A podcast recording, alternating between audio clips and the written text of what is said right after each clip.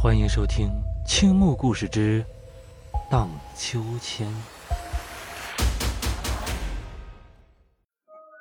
我家对面的公园有个秋千，平时有空的时候，我总爱陪着儿子去那里玩耍。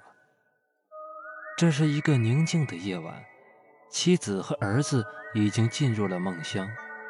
看他们的表情，我知道梦里一定有我，因为他们看起来如此的快乐。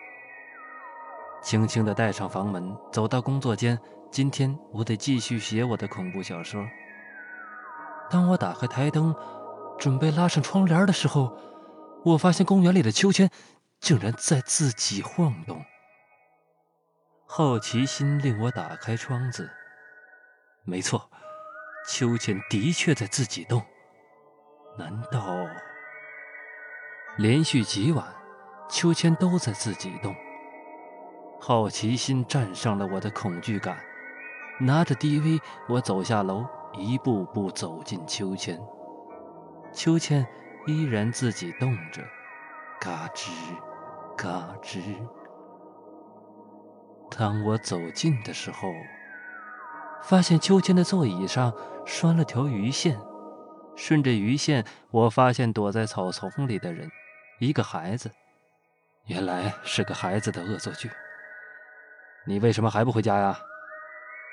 我家没人。你住哪里啊？孩子指了指他家的方向，原来就在我家的隔壁。的确，他家的灯是关着的。孩子，先去我家吧。孩子天真的点了点头。我抱起孩子回到家里。第二天一早，我去敲邻居的门，想告诉他孩子在我这里很安全。可敲了半天没有反应。这时候，楼上的一个邻居正好下来。哎，你是新搬来的吧？嗯。别敲了，这家人早就搬走了。搬走了？